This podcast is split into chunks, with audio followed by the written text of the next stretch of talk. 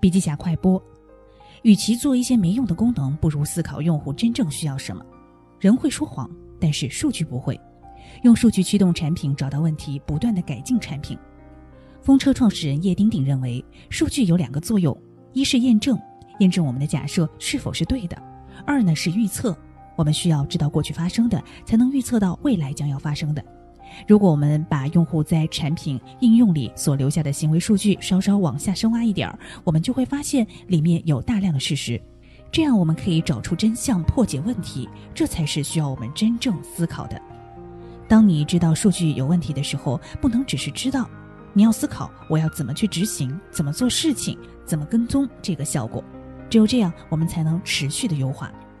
好了，深度学习还需关注笔记侠微信公众号，阅读完整版笔记还原。